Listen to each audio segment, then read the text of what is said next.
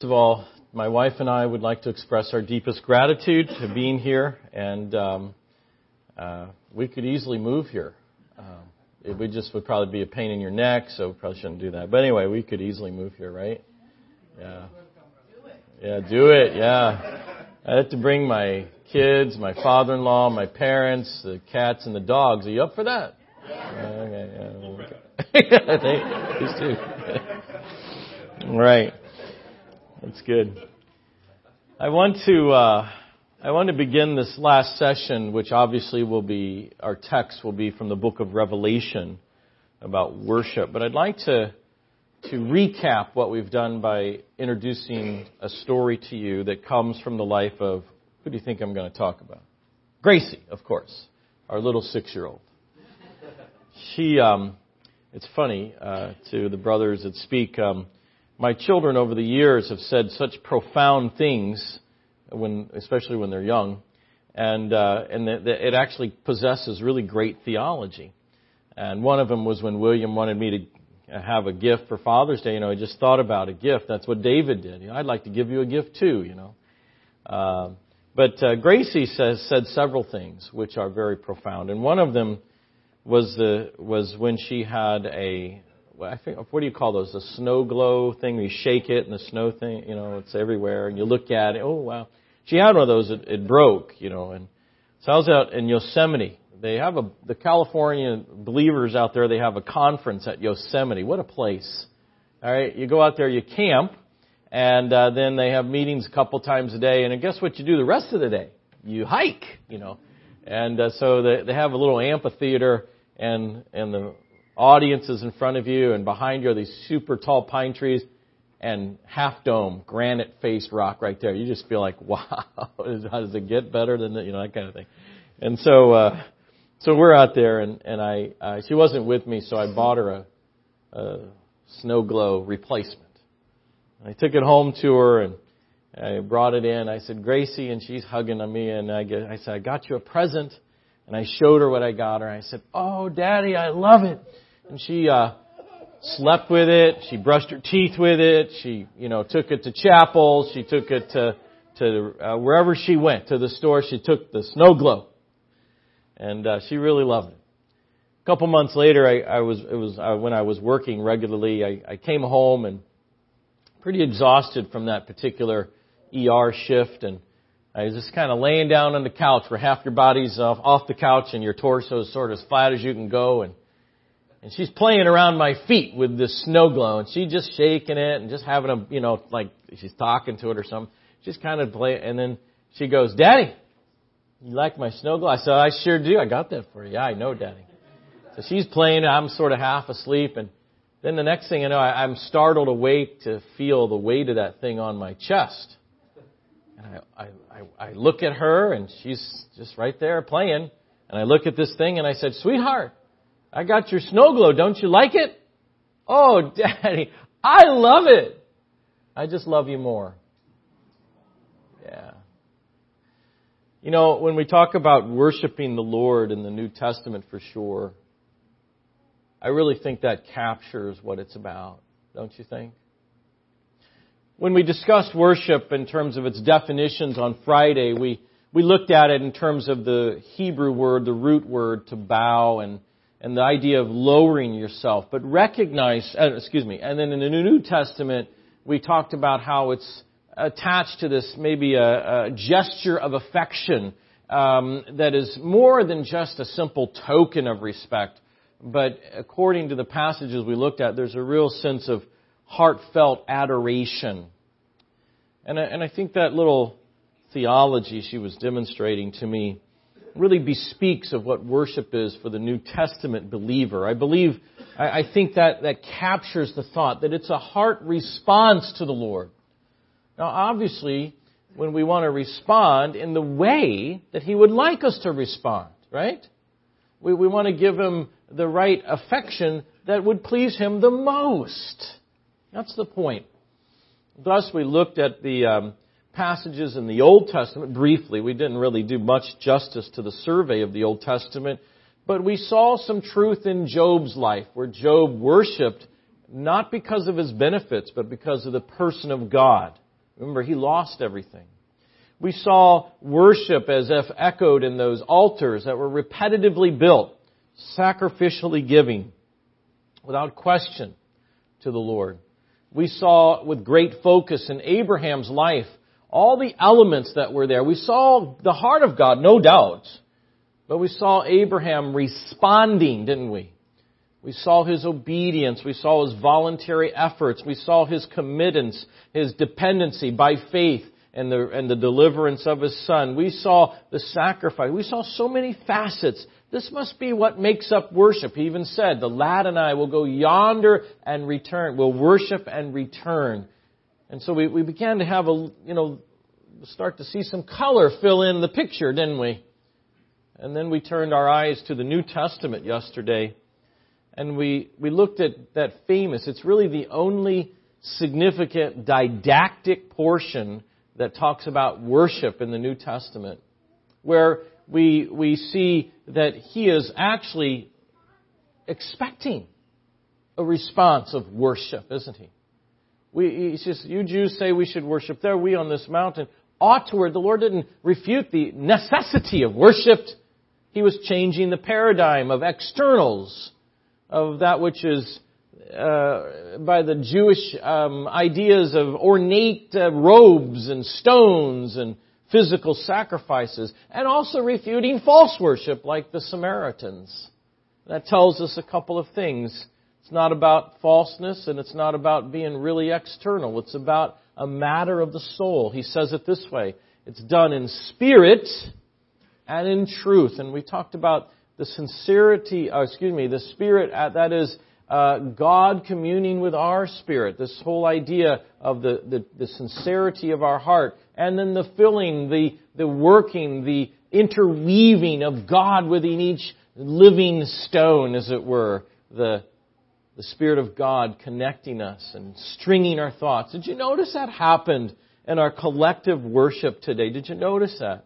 As far as I know, I called no one about the Passover. I called no one about the passage that our brother shared this morning. I was already there. We call that the interworking of the Spirit of God. He is our worship leader, isn't he? And he's good. Really good. I've seen it in so many ways and so many times. And then he talks about in truth. Not only according to the truth of God's Word. That's very important. We don't want to say that which is false, that which is uh, tainted, that which is uh, d- uh, diminishing His glory. Sometimes we'll do that un- unbeknownst to ourselves, and, and one of us will come alongside and say, hey, you know, that might have been a little off. Actually, I did that yesterday, believe it or not. When I was teaching, and I confessed to you that I got my wells mixed up.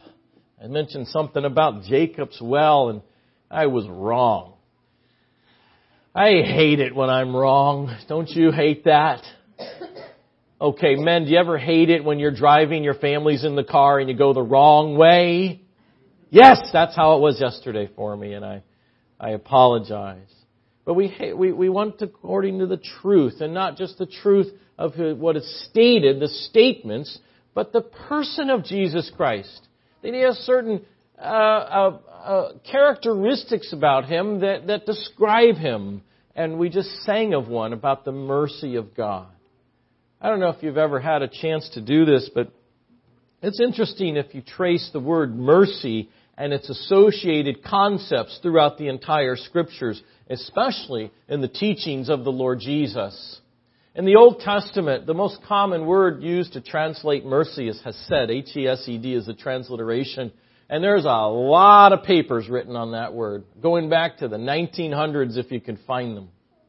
Those papers have a, so, a, whole history of tracing the, the meaning of this word, but, but the New Testament translations and the, oh, excuse me, the Old Testament translations will just translate it as loving kindness and also the word mercy. And so when that psalm comes up where it says the mercy of the Lord endures forever, you know, the, that repetitively spoken, that's the word has said, the mercy of God. This idea that God exercises himself to a situation that demands compassion and cannot be obtained any other way except from an external source. That's mercy, right? That's how our God thinks. If you read, I think it's in Micah or Malachi, it's one of the M books, I can't remember, and, and it says that God delights in showing mercy. I want to ask you something. What do you delight in?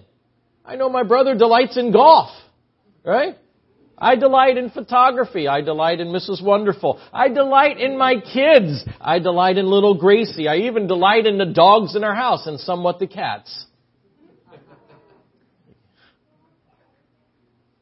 But let me tell you, when God delights in something, He delights to show mercy. You know what that means? It means He's looking around the planet trying to find the places that need mercy. I don't do that. I look around the planet seeing where I find my comfort. God looks around the place. How do I know? That's how the Lord Jesus taught. When he told the parable of the Good Samaritan, it ends with the phrase, and which one showed him mercy? That's the Lord Jesus, the heart of God saying, I, this scenario teaches you something about who's your neighbor, but don't forget, there's a merciful act going on here. That's how I think. That's how I operate. And let me tell you something, your Good Samaritan is Jesus Christ, okay? You were found on the road dead. And the Savior comes along, He finds you. He puts oil on you. He puts you on His animal. He carries you to the place of safety. Yet that's your good Samaritan and He's showing you mercy when you couldn't do it yourself. That's the, the, uh, the person of Jesus Christ. And when we start to think about Him and look at Him from those angles, when, it, when we, when the brother shared about, uh, I think it was you, John, shared about uh, the, the leper and the touch touch of God. I, I, I traced that, that idea while you were, well, while you were talking. I traced that real quickly, you know, the times that, G, that Jesus Christ touched someone. Where's the coffin? He touched the coffin. He touched the eyes. He, he, he, he, he touched by healing on multiple occasions. What did that mean? The, the hand of God touching decrepit, ruined humanity. That's God reaching out not afraid to touch you. Let me tell you something. You come into my ER and I put on four pairs of gloves, you're probably going to die. I don't want whatever you got, right? God, He just reaches out, sin, disease, and everything just touches you. Oh, man, that's how God thinks. When we worship, when we echo, when we declare His worth and value, is the old English term, when we declare that, we're declaring it according to the truth of His personhood that he operates a certain way. He doesn't, doesn't break a bruised reed. Aren't you glad? What does that mean? That means you got a, a little stalk out there, and, and you know how it's kind of hollow, and one side is crinkled, and so it's sort of bent over, not torn in two, but just, and you know, it's survivable if you're tender with it. And he's saying, I'm the kind of person that is gentle enough to take what is nearly gone and make it well. That's how God thinks. I love that because I'm a bruised reed and He came around to my life and He does so even as a, a Christian today. And He fixes my brokenness. I tell, I'm telling you, this is worship when we recognize His person, recognize His truth. It overwhelms the soul and there's a response it should be. And the response is not, let's go have another good time. The response is, you are worthy to receive glory and power and dominion forever and ever. Amen. That's what this is about. And when we get to the book of Revelation, just a, another hour or so, you're going to see a continuous responsiveness of those characters and individuals in heaven. So I wanted to make sure we talked a little bit about that. We talked about the responsiveness yesterday of the woman who went to Simon's house and how she was expressing her love. She loves much. The Lord Jesus saw that. Not only did he know her sins, which were many, but he knew her love, which was great. That's what he was pointing out. And he received it. He accepted it. Oh, saints, that's what he's after from us.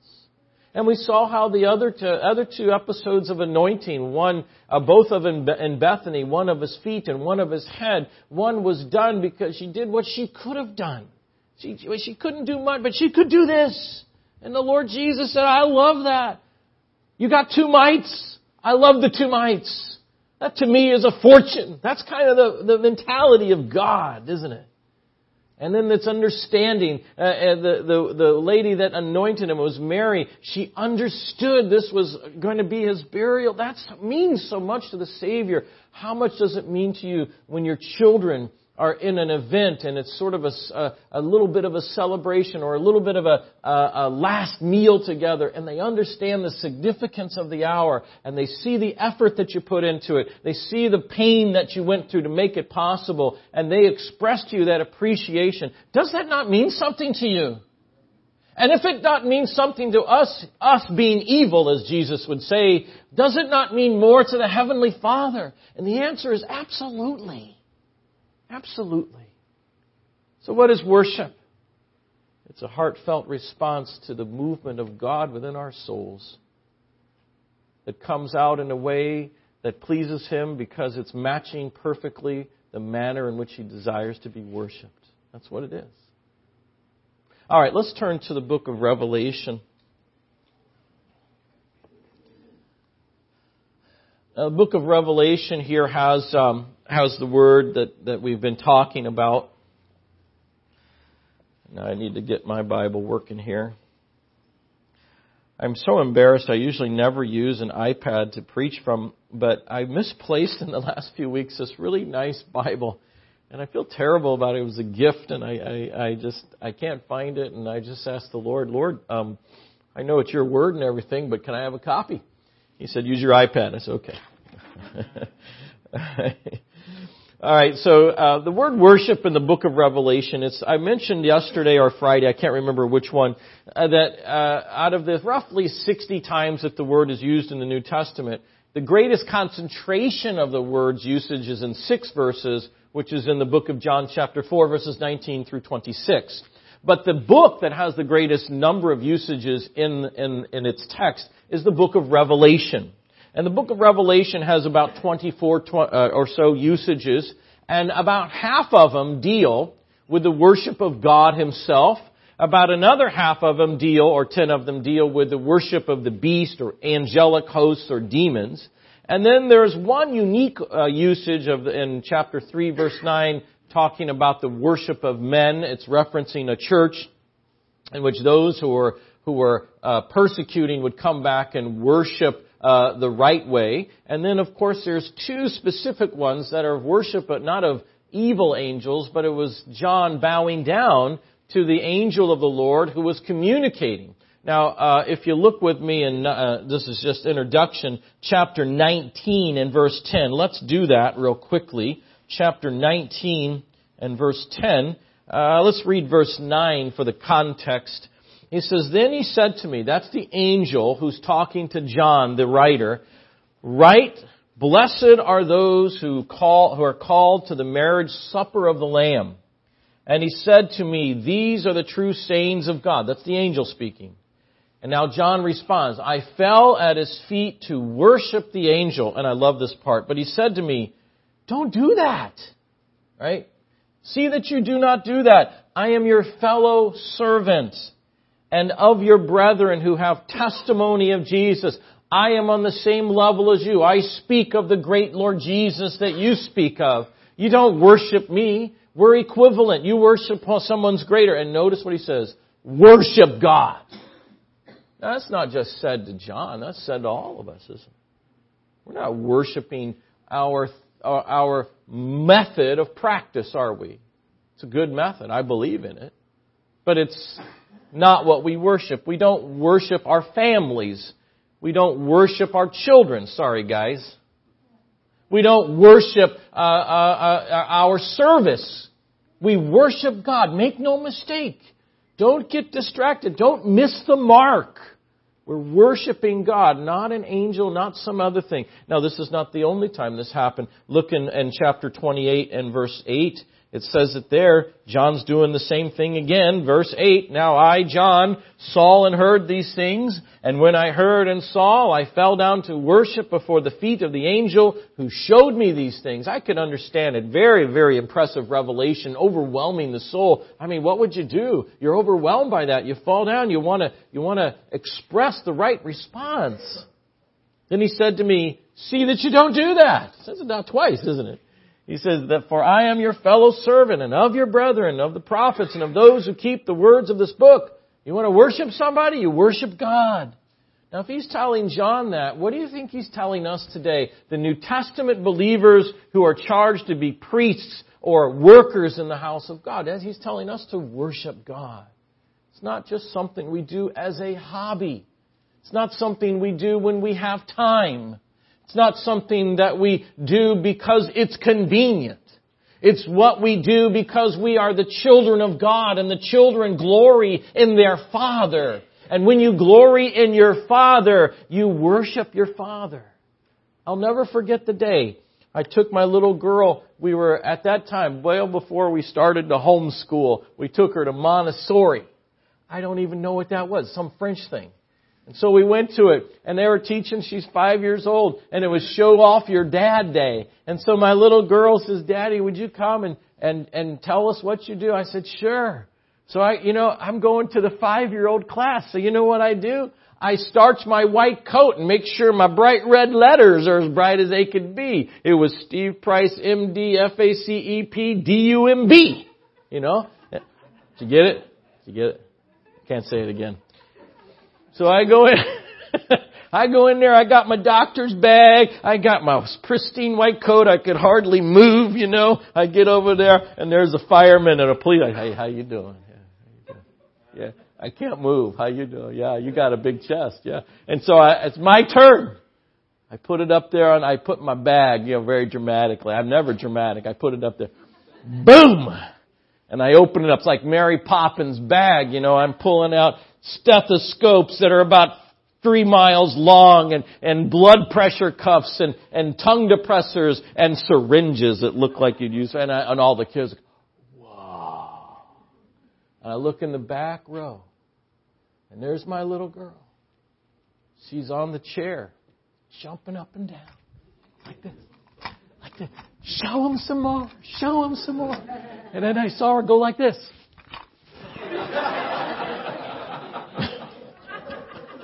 You know what she was saying? That's my dad right there, baby. Oh, dad. Woo! Okay, that's what she was doing, right? You see, the children glory in their Father. We have a Heavenly Father. I'm not saying we need to jump on the chair and say, That's my dad.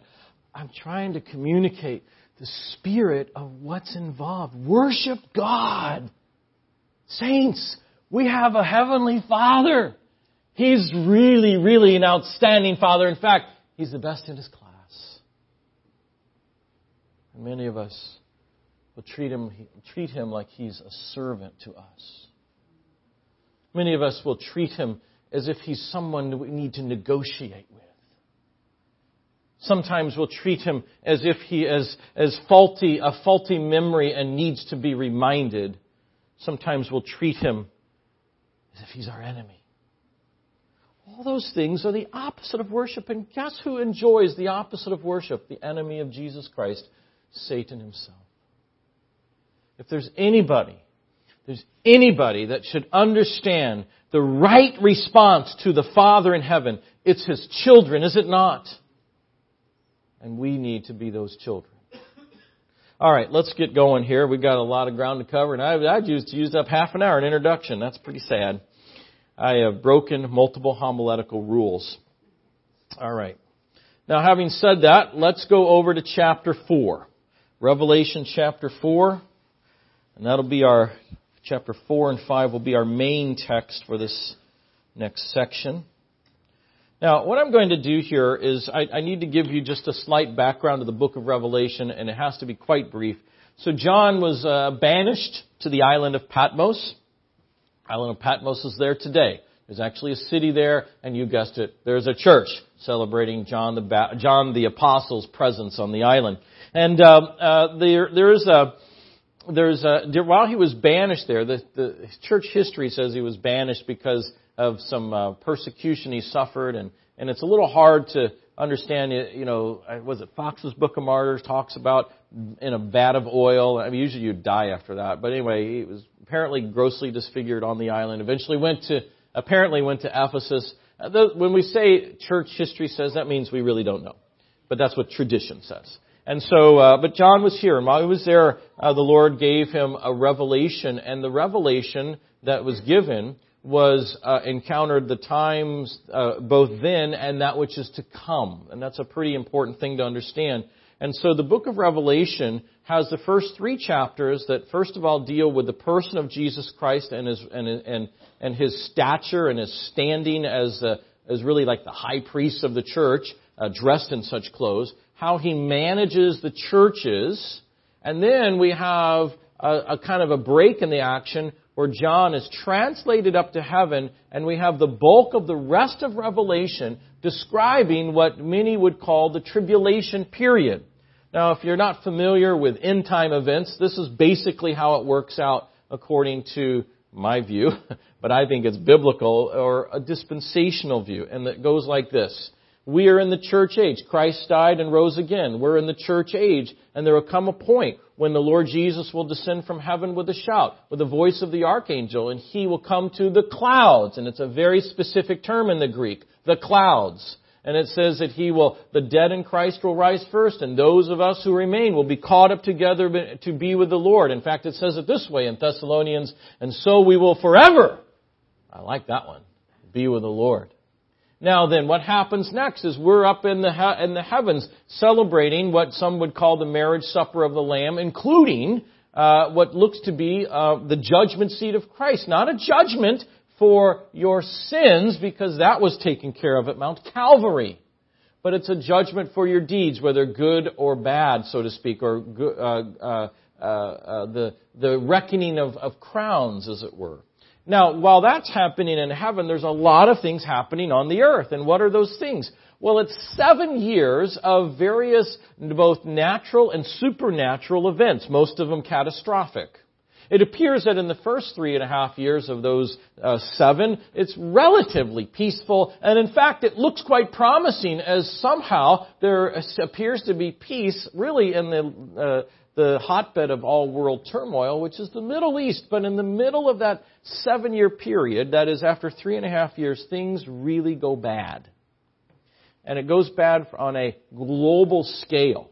Now, these passages that I'm referring to in a quick fashion are, are recorded for you in the book of Matthew, chapter 24 and 25, the book of Daniel, most of Daniel, by the way, but especially chapter 9, and then, of course, the book of Revelation and some in Ezekiel and Jeremiah, but mostly those books, right? And so what happens is the book of Revelation is giving you the events that will happen to the earth during uh, uh, the seven year uh, tribulation, but specifically the last three years, it has a great deal of focus there. Now, when we, when John is translated up into heaven, he is shown various things.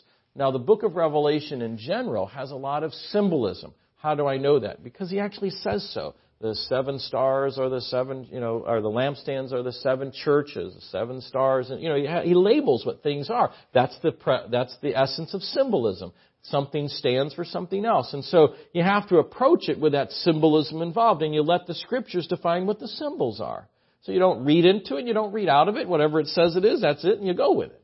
Now, when you get to chapter 4, we're freshly into heaven, and, and John is just, just being shown a few things. Now let's read in verse 1. After these things I looked and behold a door standing open in heaven and the fir- first voice which I heard was a trumpet speaking with me. That freaked me out. A trumpet speaking with me.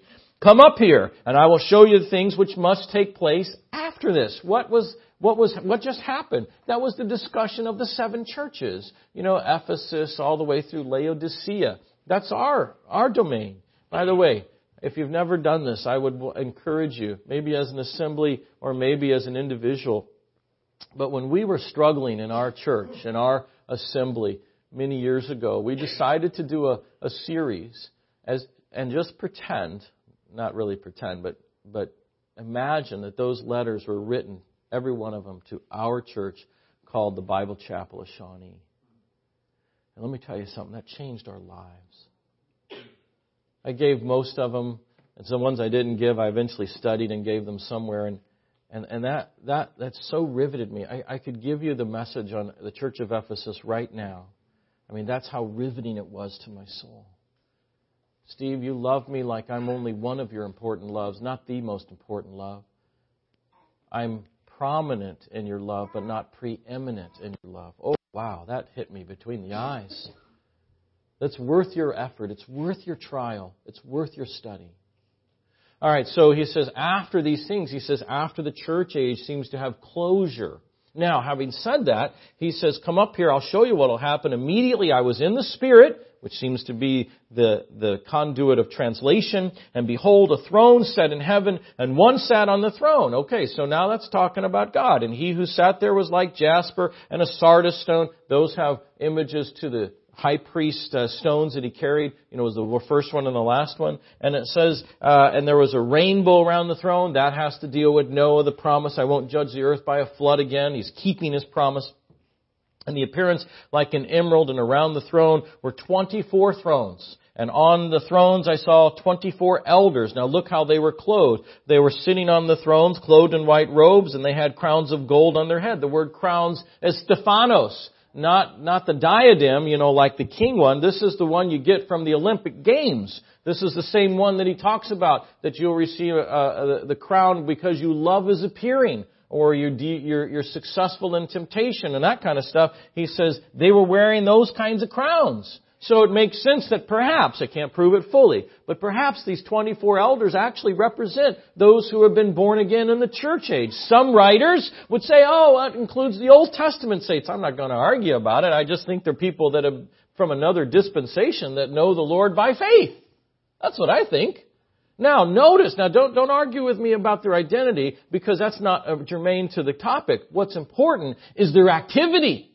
Their responsiveness. That's what's important. So here we go. Clothed in white robes, gold, crowns of gold on their head, and from the throne proceeded lightnings, thunders, and voices. Now that sounds like Mount Sinai, doesn't it? You look back at Mount Sinai, there was lightnings and thunders and voices and fire and smoke and, and you were, they were all petrified. He's saying the presence of God was like that at Mount Sinai. The presence of God is here.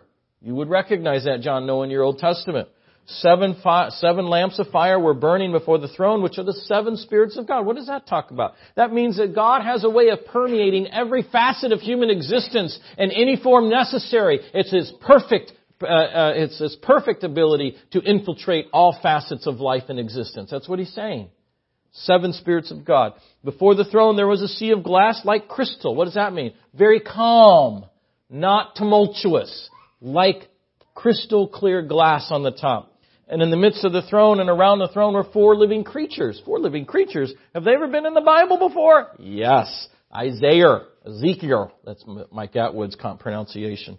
He always says, turn to the book of Isaiah. I said, Mike, that's not the Queen's English, buddy. He doesn't like that. I don't care.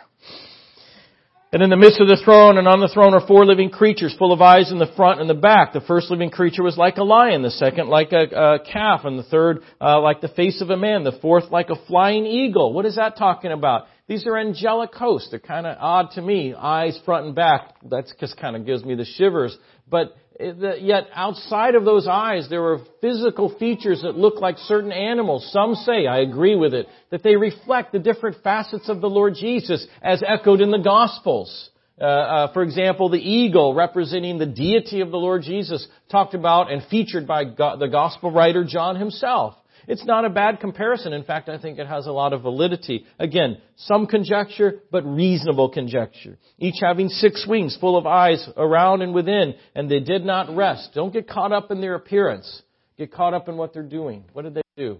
It seems like they chanted. It says, day and night, they would say, Holy, holy, holy, Lord God Almighty, who was and is and is to come. What are they doing? You ever gone into an office building and you get on the elevator and you hear elevator music? You know, they play this like from the 19 whatevers. And it just kind of keeps going on. And you and if you stay on that elevator all day, it keeps playing. It's like just running through your brain. You know, something by Captain and Tennille or whatever, you know, for those of us who know who they are. now, here's the point that on that elevator thing, that's always, it's always in the background. Always there. It's always in the background of every ear in heaven. Holy, holy, holy is the Lord God Almighty. Those are particular terms that refer to His power, His strength, and His majesty. You're never going to be without that in heaven. You're always going to be reminded of this in heaven. And then you're going to be reminded of something that is so unique, who was and is and is to come. Do you know what that means? He's in every tense of every movement of human existence. He's in the past, He's in the present, and He's in the future. You and I, we have to exist only in one tense at a time, either yesterday, today, or tomorrow. But you ever met anybody that can exist in all three tenses at the same time and it it'd be valid and real simultaneously? And the answer is that's God. How do you, how does He do that? Because He invented time.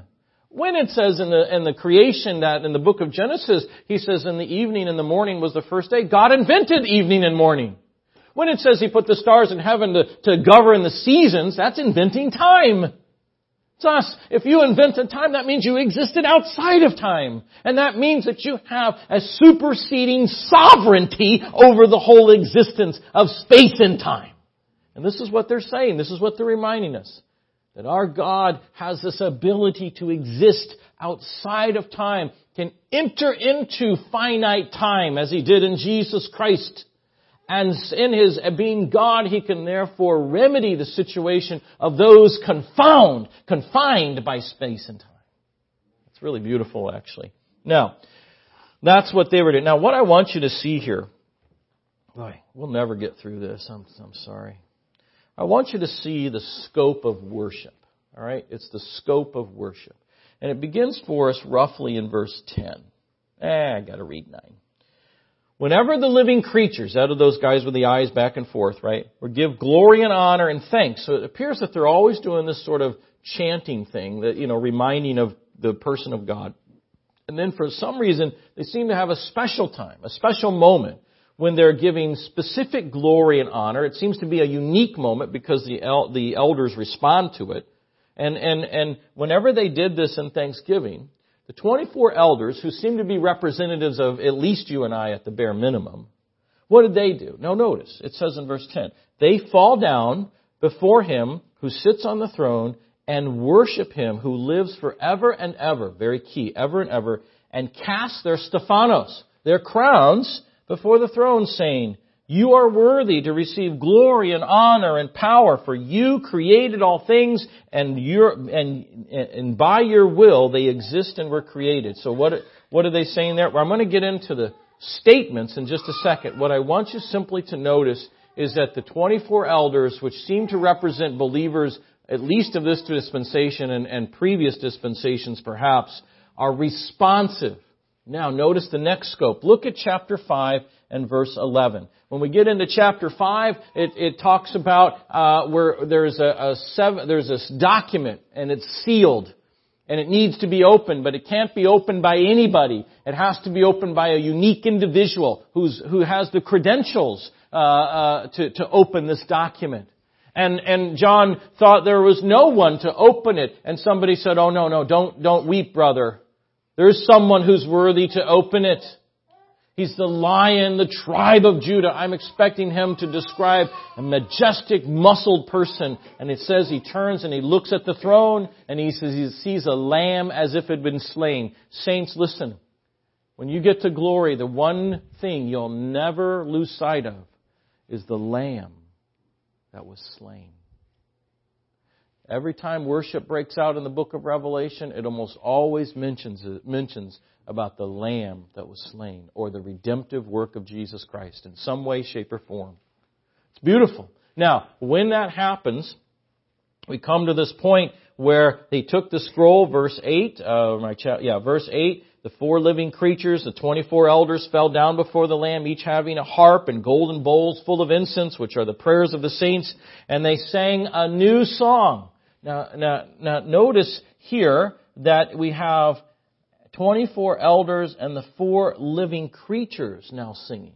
Okay? First it seemed to be just the 24 elders. Now we've expanded it to the four heralds of the holiness of God in heaven. Alright, that's one, that's the second scope. So it just broadened a little bit to include more. Now let's go on to the next statement, and it'll be for us in, uh, uh, chapter uh, uh, verse 11. Then I looked and I heard the voice of many angels around the thrones, uh, around the throne, the living creatures and the elders. So we were just the elders, now we have the living creatures, and now we have a host of angelic beings. How many? Well, glad you asked. The number was 10,000 times 10,000, right? What is that? A hundred million. Hundred million. Okay. A hundred million. Okay? That's a lot, exactly. So what's happening here is the 24 elders fall to worship, and then the next thing you know, we have four living creatures that join you, and then the next thing you know, you've got the 24 elders and the four living creatures, and you got 100 million angels at least in the background. Exactly. Now we're not going to be 100 million, but if you could go to Rise Up, I'd like to get a thousand. And we should sing, It is well with my soul. Now that's really pretty. Okay, back to, forget the commercial, back to where we were. Okay, so this is amazing. The scope of worship just gets broader and broader and broader in heaven. That's what's happening here. And you and I, while we sit in our little finite moment in history on this planet in 2017, we're part, I believe, of those 24 elders. And what he's telling us to do is don't lose, don't lose sight of the magnitude of all the praise and adoration that will go to God in heaven through Jesus Christ. Don't lose fact, don't lose sight of that. That this is just the beginning. This is just the start of what should be done. Do you remember what happened? Satan had a coup attempt. And his attempt was to steal the throne. The angelic hosts were there. Some would say, probably with great credibility, that when he fell, he took a third of the angelic hosts with him. That actually comes from the book of Revelation. But you see, he, he took many with him because he was a coup attempt to steal the throne. What do you do when you steal the throne? You steal the worship of God. You steal the glory of God. All that, at least a third of the angelic host perhaps saw it all, followed Satan. And what do you do? You're banished to a place. It's called earth. Somehow between when man was created and Seth was born, it appears that this thing happened and there was Satan banished to earth. And what does he do? If I can't steal the glory of heaven, I'll steal the glory of God that's on the planet. And who's in the image of the glory of God? Man. Now it's one thing if you can lie to him and get him to come to your side. That worked with Eve. But if I can get you to come to my side because you want to, that's a double win, isn't it? Right? The spouse is unfaithful because they've been tricked, that's one thing. But if the spouse says, I don't love you anymore, that hurts more, doesn't it? What do you think it, it hurt the heart of God to see man make that decision? And the rest of the human drama is God infiltrating man, space, and time and writing that equation. And when He's done, He will declare not only to the entire human race, but to all of the angelic host who witnessed this coup attempt that the real truth is that God is exactly who He says He is and has the rightful place to be worshipped and Satan was wrong. I'm sorry, I get kind of excited about this. Got calm down. My, my wife tells me to quit yelling at you. Okay. So, here's, here's the point. We get to heaven and now we get to actually see it we actually get to go, wow, this is what it's supposed to look like. And the angelic hosts are doing what they saw. And they actually, get this one, they're actually watching us right now, according to 1 Corinthians 11, and to see if we actually get it right. That we understand the gravity, the magnitude, the scope of this thing. By the way, that's, that's what the head covering's about. It says, it says this, and because of the angels, a symbol of authority. What do you think is a symbol of authority to show the women that they're, are you kidding me? What it is, is it's showing the angelic hosts that there was an authority that was breached by the angelic host, and that those who are lesser than angels actually understand the concept. And we're not rebelling against it. See that? That's what it's about. We get it all messed up, and we call it all kinds of words. I'm telling you, this is a huge theme. And it's the big one. You ever go to lit class, literature class, and you read the dumb book, you know, the book, oh, good grief. You read those things and they say, what's the theme? I go, I don't know. I couldn't even get through the first chapter. Alright, now, we're in the Bible. And you gotta, you gotta ask the question, what's the theme? The answer is, I don't know. The answer is, your glory. Your glory. And there will be a day when it won't just be a man. It'll be unique angelic host. No, no. All the angelic hosts. They'll witness for once and for all the right path of God, which Satan, Lucifer, the cherub of chief, the chief of cherubs, tried to, to rebel against. Some have said, and it's probably true, that he was really trying to take out the person of Jesus Christ in a sense. You get a hint of that when he tempted the Lord Jesus on the earth. It's very personal, and it was very personal interaction there. Man, I'm telling you, when that day comes, all the angelic hosts will say, Ah, this is right. Praise God of all. And we'll be right there. Those who are made lower than angels will understand what the angels saw. Mm, I love it. Okay. Whew. So that's the scope. Let's go on to, to uh, oh yeah, verse 13. I forgot this one. How could I forget it? Then every creature which is in heaven and on the earth and under the earth, as such are in the sea, and all that are in them, I heard them saying, Blessing and honor and glory be to him who sits on the throne and to the Lamb forever and ever. Amen. And guess what they were doing? You guessed it. Verse 14, they were worshiping again. So we, this is how it goes. This telescope goes this way. 24 elders, four living creatures and 24 elders. Four living creatures, 24 elders, and 100 million. And then we have all of life on the planet. So whether it be heavenly or whether it be earthly, Everybody's involved. In that verse right there, the one I read in, in, in verse, uh, where is it? Verse 13 sounds, uh, excuse me, verse, uh, yeah, 13 sounds very strangely familiar to Philippians chapter 2 verses 9 and 10 when he says, and God has raised him up and given him a name which is above every name, that at the name of Jesus every knee should bow, whether in heaven and earth or under the earth. He's saying all created, all created beings will follow too. You know, the, the truth is, is that every creature will worship God, whether, whether you think He's God today or not.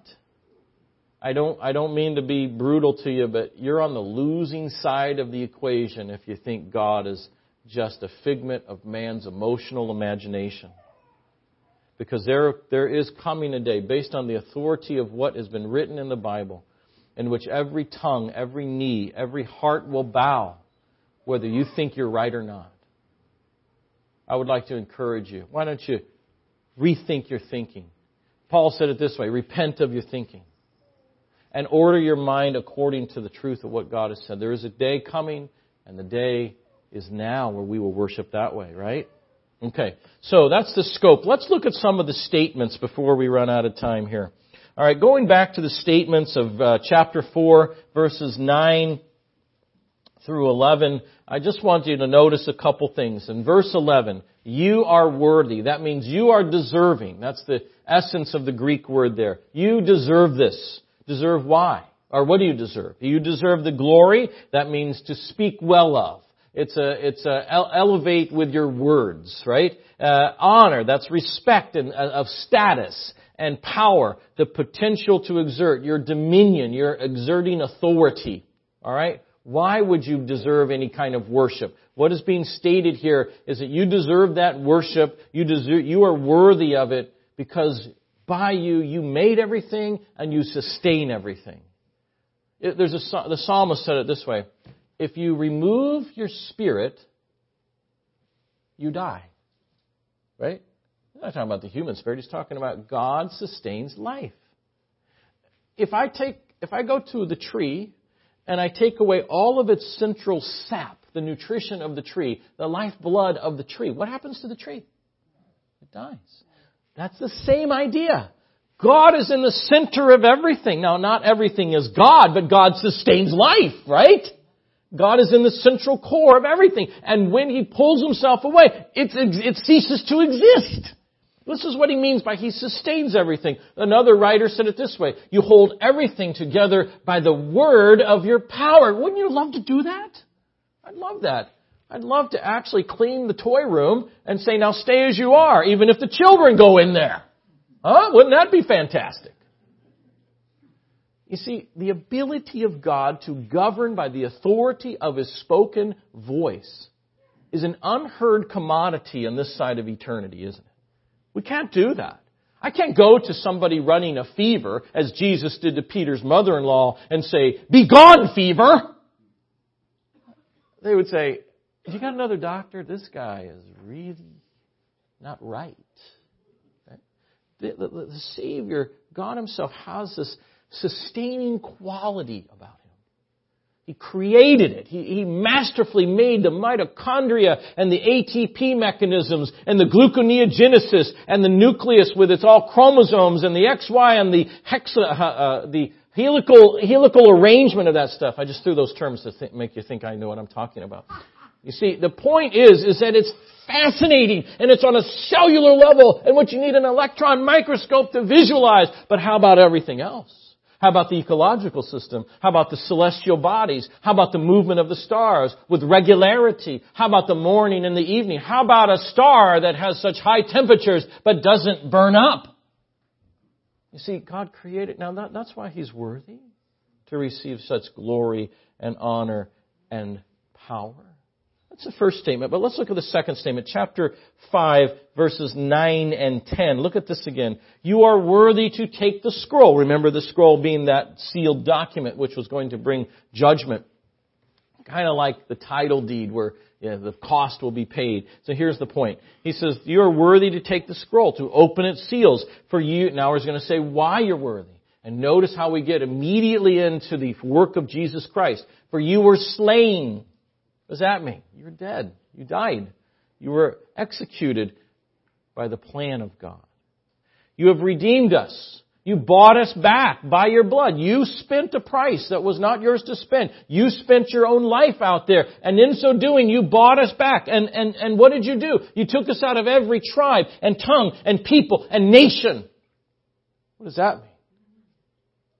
Let me tell you, when you go to Israel with me, Lord willing, next year, John, We'll go to a assembly in Nazareth. There's a brother there named George, and, and his wife is Rose Khalil. Several others there. There's Saul, he's from Egypt. And there's a few other folks that we love dearly. They're Palestinian believers. What does that mean? They speak Arabic. They also speak English. We love them. There are about 30 of them in this little Nazareth assembly. It's online. You can go to the Nazareth Assembly Emmaus Correspondence Courses. You can see it. And so we go there, and we're usually around 40, so we over double their numbers. And, and we don't mean to, but, but we kind of have to. So all those who are Arabic speaking sit on one side, and all the English speakers, that's us, we sit on the other side, and, and, and we'll begin to break bread together. I just, I weep at it we come together from two different cultures and two different languages and two different people groups, and we're coming around one singular person, Jesus Christ, and what we do is we sing the same songs. Now they're singing in Arabic, and we're singing in English, and we're both singing Amazing Grace. Why Amazing Grace? Because it's the only one we could really sing together. And if you're like me, you take a step back and you watch what happens and you hear, I just closed my eyes and I could hear the sound of one harmonious voice singing a new song, as it were, if I may, to heaven. And I thought, You're brilliant, God. You are so brilliant that you can do one singular thing and you can bring cultures as far apart as headhunters in Indonesia to those who are, are hunting deals in the United States together in one singular person and the work that he's done and you can give us the kind of unity that is on par with a family that is of a loving dimension of God. How do you do that? There are people in this planet that have companies that spend billions of dollars to try to give cohesiveness to the entire workforce in their company. And guess how successful they are? Not too much. But here God himself, he comes to this planet, interjects himself in human life, puts himself on the cross for you and I, and in so doing rallies people from Japan, from Korea, from Russia, from Spain, from France, from Bolivia, from the United States, and even Canada. Just kidding. Thank you. And we all come together. And it's like we've been family forever. You don't know how blessed you are. You don't know how great that is. And it's not just so we can get along and share pizza. It's so that we can worship the same God. It's beautiful. It's absolutely stunningly beautiful. At the, at the sorry. at the Tower of Babel. I, am sorry, this is very busy. It's a quote from C.H. Mackintosh.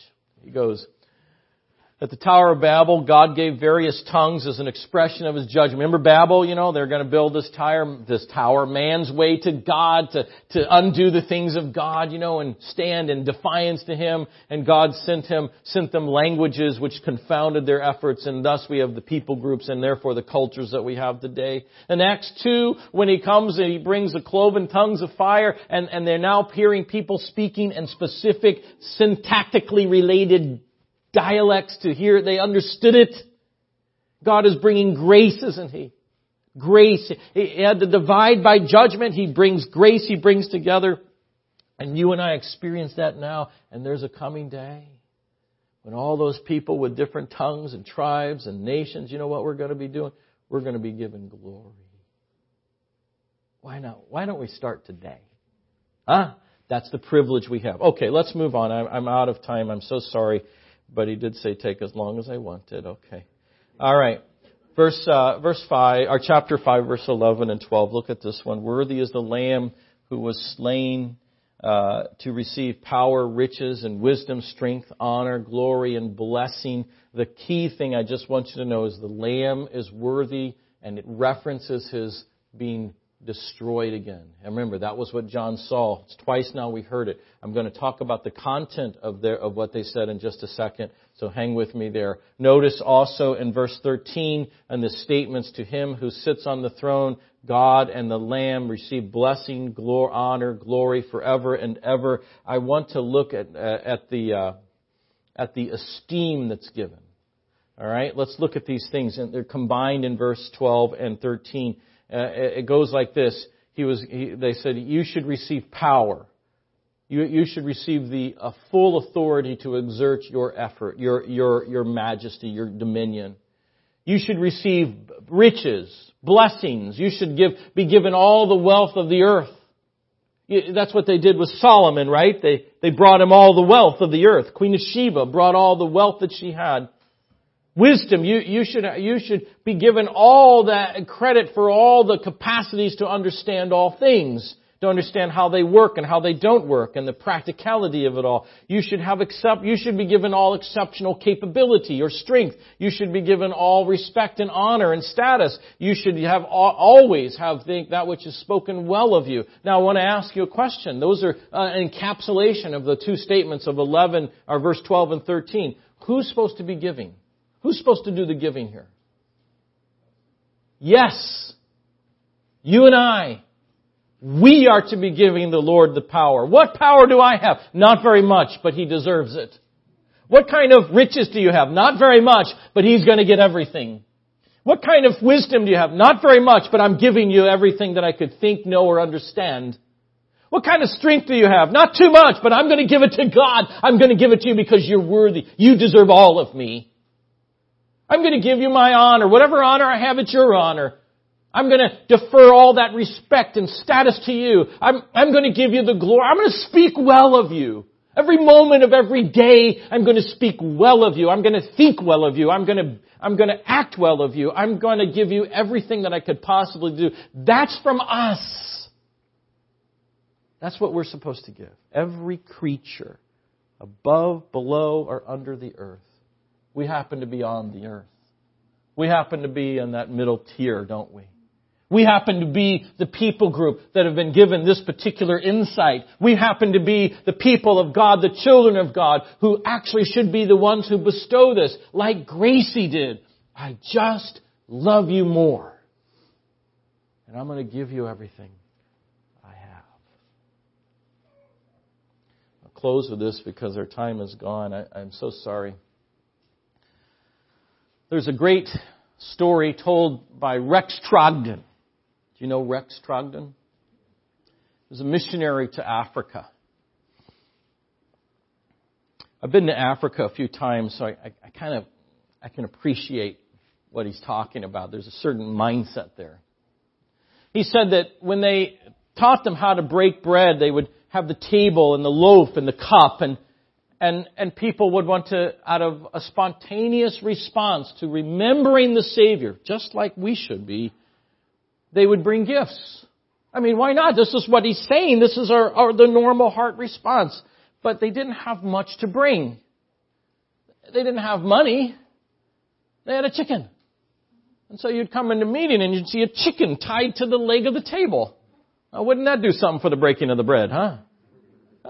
You'd, you'd see some other, a loaf of bread or you'd see something else, some fruit. Or, it's all they had. But one day a brother came. He literally had nothing. They would put the bread in a basket or fruit in a basket. He brought a basket. And he stood in it. Yeah. And he was saying this Lord Jesus, I don't have anything else to give you except myself. It's the only thing I've got left to give. It's the only present I can afford. I would like to give you myself. I think that covers glory, honor, dominion, power, all of it. Don't you think? That's what we're supposed to be. I tell you, most of us, we give a portion of ourselves. And then it's a negotiation. Maybe this week it's 75, next week we'll, we'll, we'll, we'll dial it up to 85. You should be happy with that. I don't think that's what this is about, do you? I think we get so overwhelmed at the majesty and beauty, the dominion of his sac- and his sacrifice for us that there is no way we hold back anything. Now that is worship he loves. Father, we come to you this afternoon, or now afternoon, and we thank you that we've had a chance to meditate in the scriptures. And, and when we do this, we, we Lord, I look at my heart and I don't know, Lord, would you, would you want this kind of crippled, shriveled up, selfish heart? I almost hear the voice from the angel of heaven say, Absolutely. And if it's possible, we would, in our imaginary minds, come before the table of heaven. We would stand in our own little basket and we'd say, I don't have anything worth offering to you. I'd like to give you myself because you are worthy. Would you make this, Father, the theme of the rest of our days until your Son returns? In Jesus' name.